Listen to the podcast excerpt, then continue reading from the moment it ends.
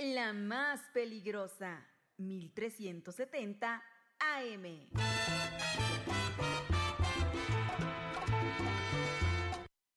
Quiero contarle, mi hermano, un pedacito de la historia negra, de la historia nuestra, caballero. Y dice así.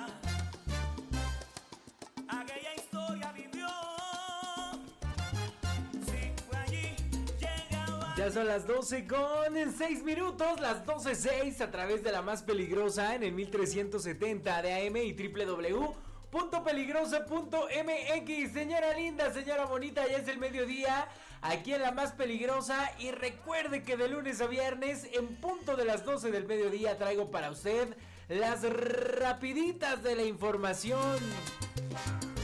Así es el resumen informativo más importante de todas las noticias que se han generado a nivel local, nacional e internacional. Las traigo para usted ahora mismo. Así que le invito a que se quede conmigo, a que comience este mes de diciembre bien informada de todo lo que está sucediendo. Ya es viernes, fin de semana, pero también inicio del mes de diciembre, el último mes del año, el mes de sembrinas, el mes de la Navidad, el mes del Año Nuevo, el mes de las posadas, el mes de la ensalada de manzana y muchas cosas más. Así que bueno, pues yo le deseo que sea un extraordinario mes de diciembre, que disfrute mucho en compañía de su familia, de sus seres queridos, que se divierta, que tenga usted salud y lo más importante, pues que sea usted feliz en este último mes del año y a darle con todo porque el 2023 se nos está acabando. Mire, se vaya así desinflando literalmente y entramos al 2024, un año lleno de política porque hay cambio en la presidencia de la República, en la presidencia de nuestro país. ¿Habrá por primera vez una presidenta mujer o habrá un presidente joven? ¿Qué quiere usted? Bueno, tiene todavía varias semanas, varios meses para poder elegir bien y poder hacer un voto sumamente pensado. Pero antes yo le cuento todo lo que está pasando, todo lo que acontece a nivel local, nacional e internacional en esto que son las rapiditas de la información.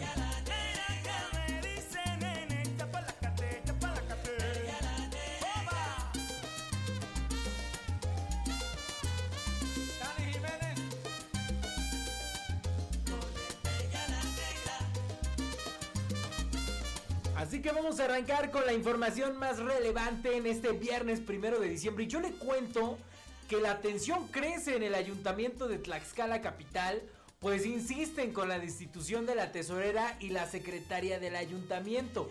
El ocultamiento y reserva de documentos sobre compras y adquisiciones, pues es el motivo por las cuales las quieren destituir.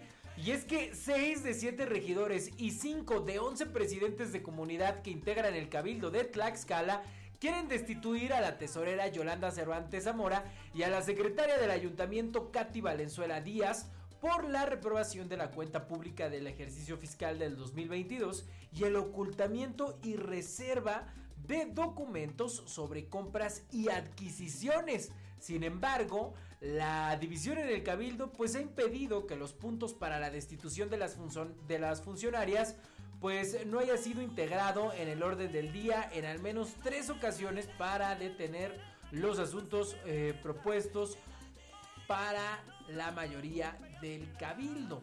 De acuerdo con un documento oficial firmado por los seis regidores y presidentes de comunidad dirigido a la presidenta Maribel Pérez Arenas, los inconformes proponen pues la discusión en la sesión de Cabildo de la destitución de la tesorera responsable de que el Congreso declarara como no aprobada la cuenta pública del año pasado, Del mismo modo quieren destituir a la secretaria por reservar información sobre la compra y contratos de luminarias de arrendamiento de patrullas, concesiones del Polideportivo Carlos Castillo Peraza y para la obra de talla de madera de la leyenda Tlaxcala colocada en el zócalo, o sea, las letras que están colocadas ahí en el zócalo capitalino.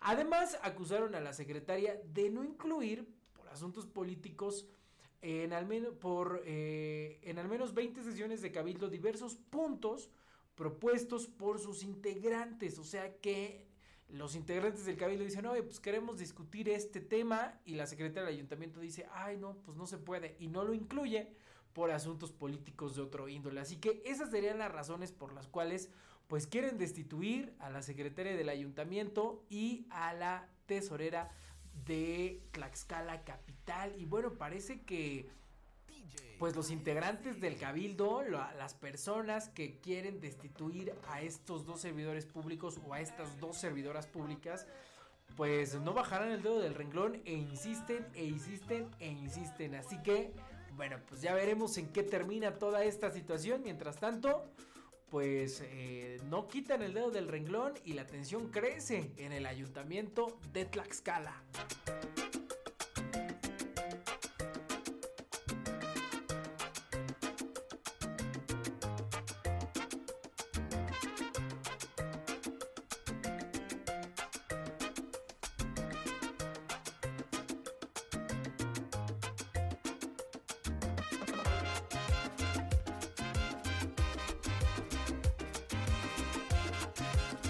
Vámonos con más información porque cambiando de tema, ya en el índole plenamente político, pues está preparando ya prácticamente la, arena electoral para todos aquellos que quieran pues subirse a competir por algún puesto de elección popular. Y ante ello pues ha habido mucha controversia y mucha polémica porque el ITE, el Instituto Tlaxcalteca de Elecciones, pues había hecho un proyecto de acuerdo en el cual 26 municipios que nunca han sido gobernados por mujeres, pues en esta ocasión, en este proceso del 2024, los partidos políticos tendrían forzosamente, obligatoriamente, que postular solamente mujeres en esos 26 municipios para que por fin fueran gobernados por alguna mujer. Sin en cambio, pues los partidos políticos comandados por Morena y sus aliados dijeron, no, no, no, no, no, a nosotros eso no nos conviene, así que tu lista de 26 me la reduces a 10 y nosotros te decimos cuáles sí y cuáles no, así literal. Entonces, pues al ITE no le quedó de otra más que obedecer y ahora la candidatura de mujeres será en 10 de los 26 municipios donde nunca han gobernado. Y es que durante la sesión extraordinaria del día de ayer jueves, el Pleno del Consejo General del Instituto Tlaxcalteca de Elecciones aprobó los lineamientos para que los partidos políticos, coalición o candidaturas comunes designen en 10 de 26 municipios exclusivamente candidaturas a mujeres. En dicho acuerdo se especifica que en el caso de las planillas de candidaturas de ayuntamientos, eh, deberá iniciar con candidaturas de género femenino, alternando con género masculino en la sindicatura y así subsecuentemente en las regidurías hasta agotar el número. O sea que si la candidata a algún ayuntamiento eh, obviamente es mujer, pues el síndico tendría que ser del género contrario, o sea, tendría que ser un varón. Y así subsecuentemente en las regidurías hasta agotar el número. O sea, sería hombre para, eh, perdón, mujer para la presidencia de algún municipio, la sindicatura para un hombre y la primera regiduría sería para una mujer. Dicha sesión concluyó a las 22 horas bajo el acuerdo de que una vez aprobados los lineamientos, en un plazo de 24 horas sostendrán una sesión de trabajo los representantes de los partidos políticos para determinar el nombre de los 10 municipios de 26 detectados donde históricamente pues no ha sido gobernado por una mujer. En el dictamen presentado por el Consejo General con número 108 diagonal 2023 se anexó el nombre de los 26 municipios donde han gobernado hombres y ahora por paridad de género serán mujeres. Los 26 municipios son Apizaco, Atlangatepec, Contla, Coapiaxla, Coajomulco, Huamantla, Ixtacuixtla, Tlautelulco, Lázaro Cárdenas, Nativitas, Papalotla, Tetlanocan, Zacualpan, San José Teacalco, además de ellos, Huatzinco, Tecopilco, San Pablo del Monte, Nopalucan, Santa Polonia Teacalco, Quiletla, Xiloxostla, Tepetitla, Tepeyanco, Xaltocan, Xicotzinco y Citlaltepec. Es decir, que de estos 26 municipios que le acabo yo de comentar, que ya están plenamente identificados, que nunca ha gobernado una mujer, los representantes de los partidos políticos deberán elegir el nombre de los 10 donde serán electas las, las próximas presidentas municipales en el 2024. ¿Cree usted que Huamantla, cree usted que Apizaco se lo cedan a una mujer, se lo cedan a una dama? Híjole, yo lo veo complicado por el tema de las negociaciones políticas. Pero bueno, ya veremos a ver de estos 26 municipios cuáles son los 10 en los que forzosamente irá mujer. Ya había salido una lista previa en la cual eh, se filtró que ni Apizaco ni Huamantla eh, entraban en ese, en ese rubro y que los municipios donde iban a ser solo candidatas, pues iba a ser Atlangatepec, iba a ser San José Teacalco, iba a ser Coapiaxtla, San Pablo del Monte eh, y algunos otros más, pero bueno, hasta el momento pues todavía no es oficial. Así que en, unos, en unas horas yo le diría, pues de nueva cuenta van a ponerse de acuerdo los representantes de los partidos políticos pues para determinar el nombre de los 10 municipios. El plazo es de 24 horas, o sea que ahorita han de estar en el estire y afloje. Así que pues aquí la vamos a mantener informada, lo vamos a mantener informado de todo lo que suceda con este eh, proyecto de acuerdo del Instituto Tlaxcalteca de Elecciones en el cual eh, pues las candidaturas serán para mujeres en 10 de los 26 municipios donde nunca han gobernado.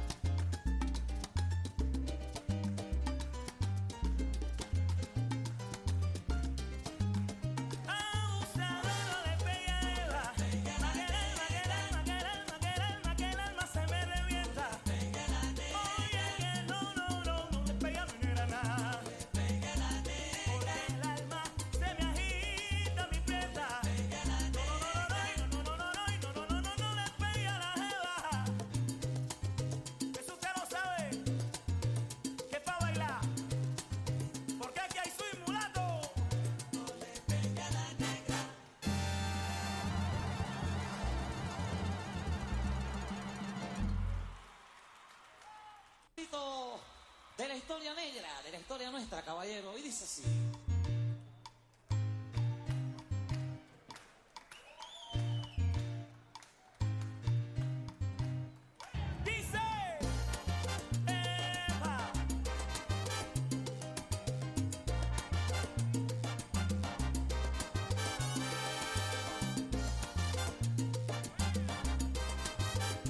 Y bueno, pues hablando de política, continuando con ese tema, pues yo le cuento que cinco municipios podrían tener candidatos independientes a las alcaldías. Los ciudadanos enlistados adquieren la calidad de aspirantes a la candidatura independiente y bueno, pues están esperando pasar a la siguiente etapa. Y es que el Consejo General del Instituto Tlaxcalteca de Elecciones aprobó entregar constancia a ocho perfiles que los acredita como aspirantes a una candidatura independiente para la renovación de ayuntamientos.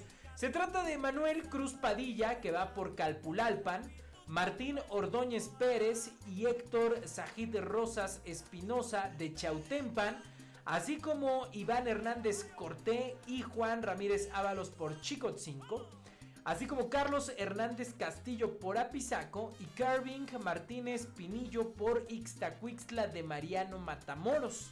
Llama la atención el tema de Carlos Hernández Castillo de Apizaco. Bueno, en consecuencia, dichas solicitudes de manifestación de intención se declaran procedentes, por lo tanto, los ciudadanos enlistados adquieren la calidad de aspirantes a la, a la candidatura independiente respectivamente.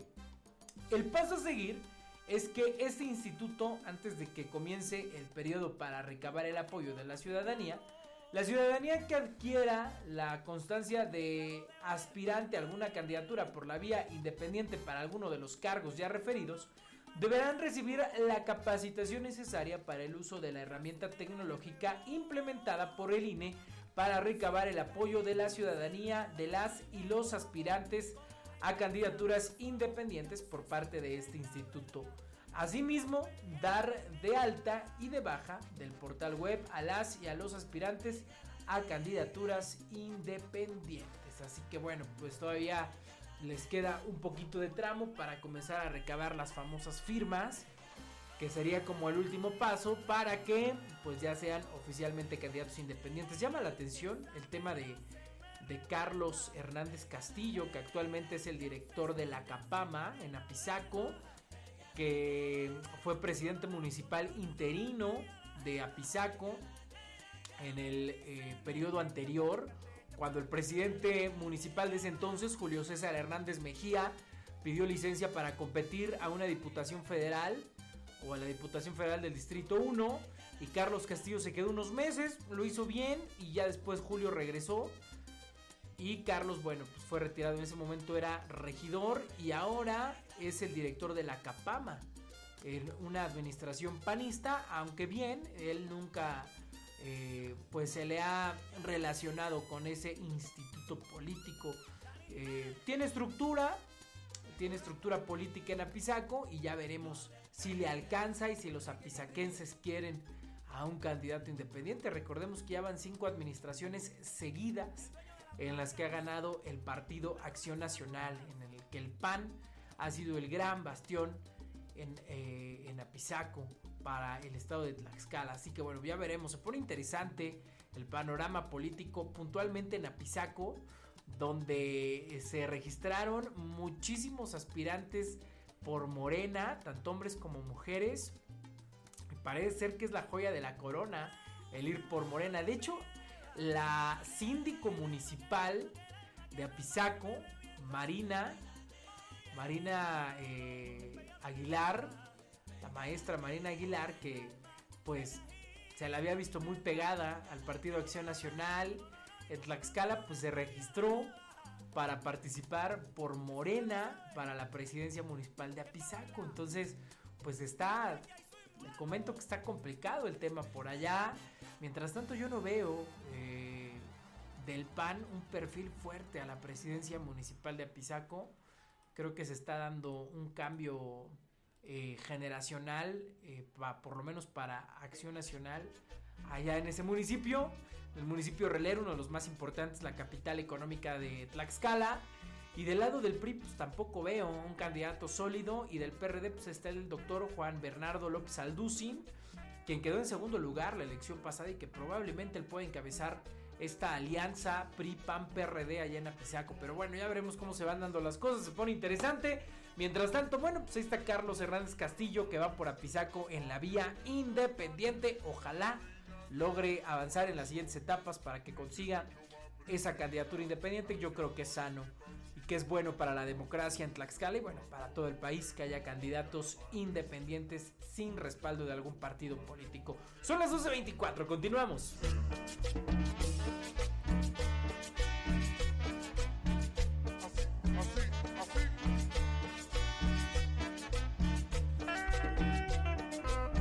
En más información yo le cuento que lanzó el gobierno estatal la estrategia de seguridad negocio seguro.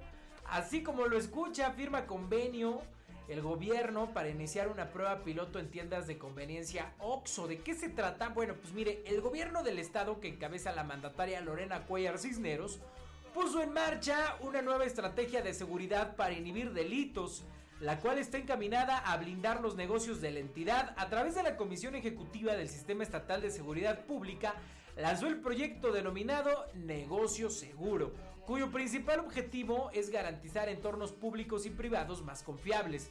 Dicho plan articula al Centro de Control, Comando, Comunicaciones, Cómputo, Coordinación de Inteligencia, con las áreas operativas e inteligencia de la Secretaría de Seguridad Ciudadana y Procuraduría General de Justicia de Tlaxcala, además de autoridades del orden municipal y federal. En una primera etapa, la titular del Ejecutivo local, Cuellar Cisneros, firmó un convenio de colaboración con los representantes legales de las tiendas de conveniencia OXO a fin de prevenir el delito de robo y monitorear de manera remota dichos negocios.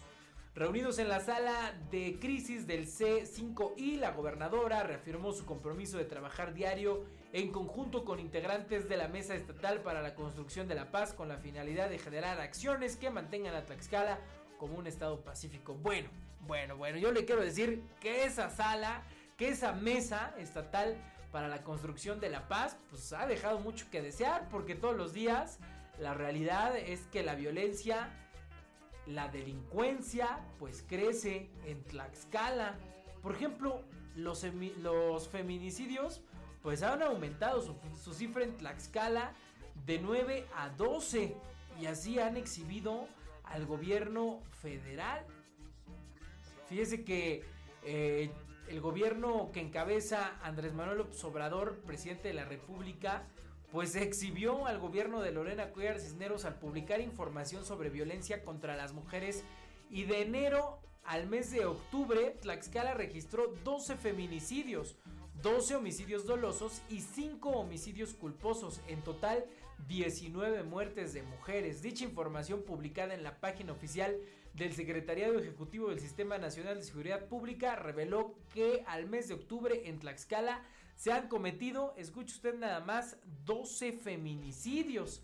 Además de ello, eh, pues evidencia que por cada 100.000 mujeres en Tlaxcala se cometen 1.64 delitos de feminicidios, superando la media nacional que es de 1.04 feminicidios. Con ello, Tlaxcala se convirtió en el sexto estado del país con mayor incidencia. Y por si fuera poco, el informe de violencia también reveló que en Tlaxcala, al no ser registrados como feminicidios, la reclasificación se dio bajo homicidios dolosos y homicidios culposos. O sea que para que no sean feminicidios, aquí en Tlaxcala dice, no, pues son homicidios dolosos. Homicidios culposos. U homicidios culposos. ¿Qué le parece? Pero bueno, mientras la gobernadora pues ya lanzó su estrategia para para cuidar a los Oxos, ¿no? Que no haya robo en el Oxo. Mientras tanto, el presidente Andrés Manuel López Obrador en su conferencia mañanera literalmente evidenció, exhibió al gobierno de Lorena Cuellar Cisneros, registrando 19 muertes de mujeres tan solo del mes de enero al mes de octubre en Tlaxcala. Pero la gobernadora pues quiere cuidar los Oxos. Más que a las mujeres.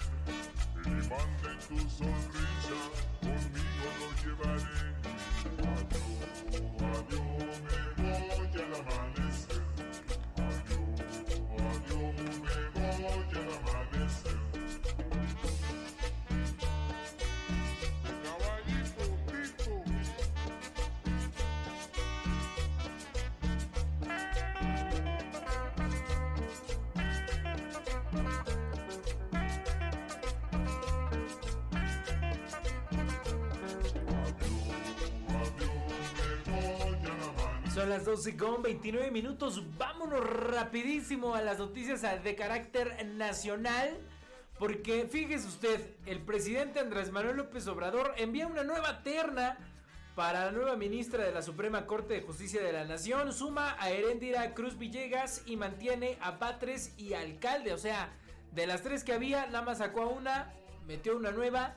Pero eh, alcalde y Batres pues siguen siendo sus apuestas. En esta nueva propuesta, el presidente López Obrador dejó fuera a María Estela Ríos González, consejera jurídica del Ejecutivo Federal. Y es que en su conferencia mañanera de este primero de diciembre en Palacio Nacional, López Obrador indicó que la nueva terna incluye a Erendira Cruz Villegas Fuentes, jefa de la Unidad de Asuntos Jurídicos de la Secretaría de Cultura, y mantiene a Lenia Batres y Berta Alcalde, a la hermana de Martí Batres, el jefe de gobierno de la Ciudad de México, y Berta Alcalde Luján, hermana de la secretaria de Gobernación. En esta nueva propuesta, el presidente López Obrador, pues ya le decía, dejó fuera a la consejera jurídica del Ejecutivo Federal, María Estela Ríos González. El Pleno del Senado devolvió al titular del Ejecutivo Federal la terna para elegir a una nueva ministra de la Suprema Corte de Justicia de la Nación. Berta Alcalde, Lenia Batres y María Estela Ríos, quienes fueron calificadas por la oposición como ministras carnalas, pues no alcanzaron la mayoría calificada que requiere la Constitución para ocupar el cargo en las dos rondas que se votó por cédula. Ante esta situación, la terna se dio por desechada, por lo que el presidente López Obrador pues decidió presentar una nueva propuesta a la Cámara Alta y ya le decía, pues nada más metió a Heréndida Cruz Villegas, pero mantiene a Batres y alcalde. Ya veremos qué es lo que decide el pleno de la Cámara de Senadores, en donde pues prácticamente se sigue manteniendo la ministra Carnala, ¿no? Batres y alcalde, pero bueno, pues ya veremos cómo se va dando esta situación.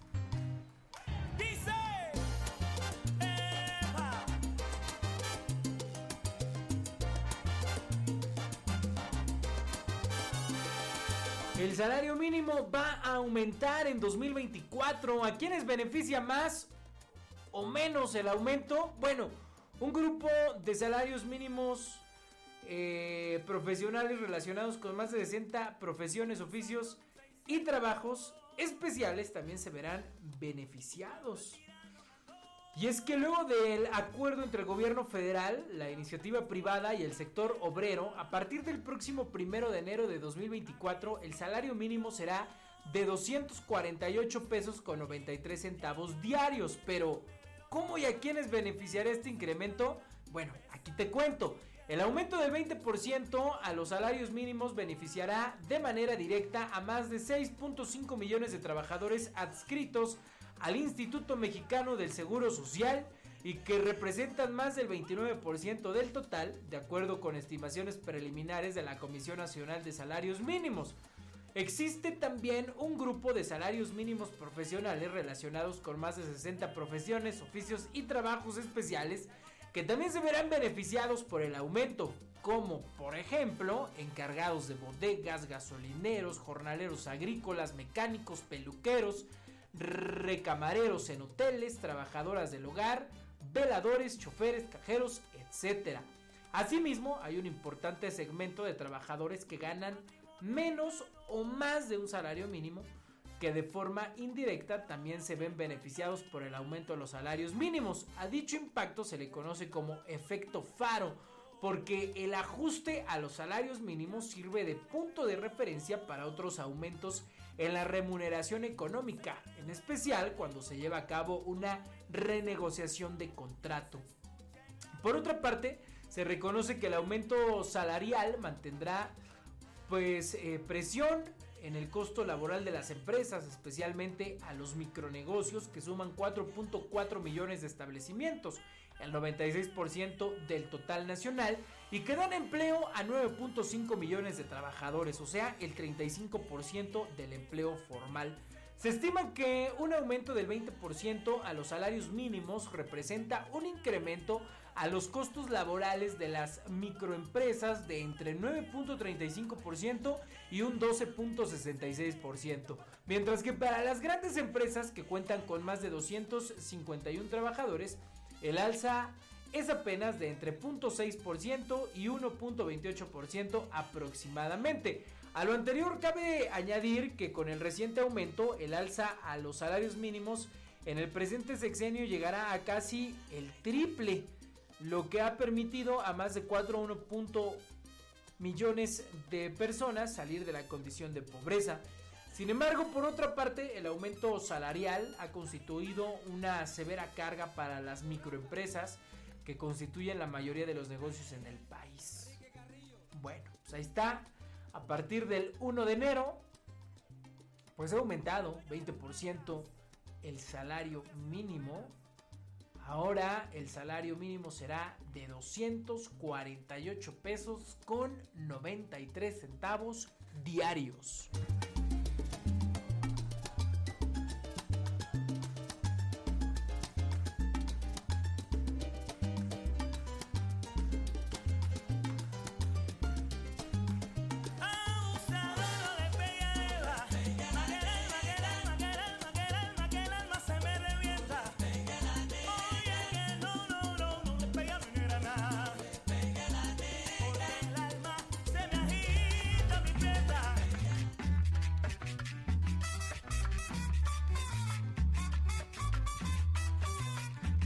Bueno, pues ya son las 12 con 36 minutos. Hoy sí se nos fueron larguitas las rapiditas de la información, pero es que mire, si veníamos cargados de información, pues estamos empezando el mes de diciembre, el último mes del año, estamos cerrando prácticamente el 2023 y vaya que hay bastante información. Así que usted no se pierda nada, mi rey, mi reina, señora bonita que nos escucha ahí en casita. Recuerde que si por cualquier cosa no nos puede escuchar en vivo, no se preocupe porque ahora ya llegamos usted gracias a las plataformas digitales. Así que ya me puede usted escuchar en Amazon Music, en Apple Music, en Spotify. La que usted le guste, le pone ahí en el buscador las rapiditas de la información. Y ahí encuentra el resumen informativo más importante generado hasta este momento. Yo soy Christopher y le agradezco mucho que me acompañó en estas rapiditas de la información. Son las 12.37, que tenga un extraordinario inicio mes. Que diciembre, mire, sea mucha luz, sea mucha alegría, mucha felicidad, mucha salud, mucha abundancia y que se divierta mucho en todas las festividades que hay, en todas las fiestas decembrinas que son muy bonitas. Ya es la Navidad, póngase usted ya el espíritu navideño, ya saque usted los adornos, ya ponga usted las series navideñas ahí en las ventanas, saque usted el chama, la chamarra también, el chaleco, el gorrito navideño, porque pues ya prácticamente estamos en el mes navideño. Son las 12.37, que tenga usted bonita tarde y un excelente fin de semana. Y aquí nos escuchamos el lunes en las rapiditas de la información. Llegar noche y día por sus aguas marinas.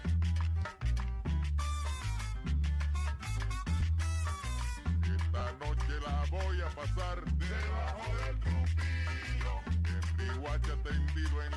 La más peligrosa, 1370 AM.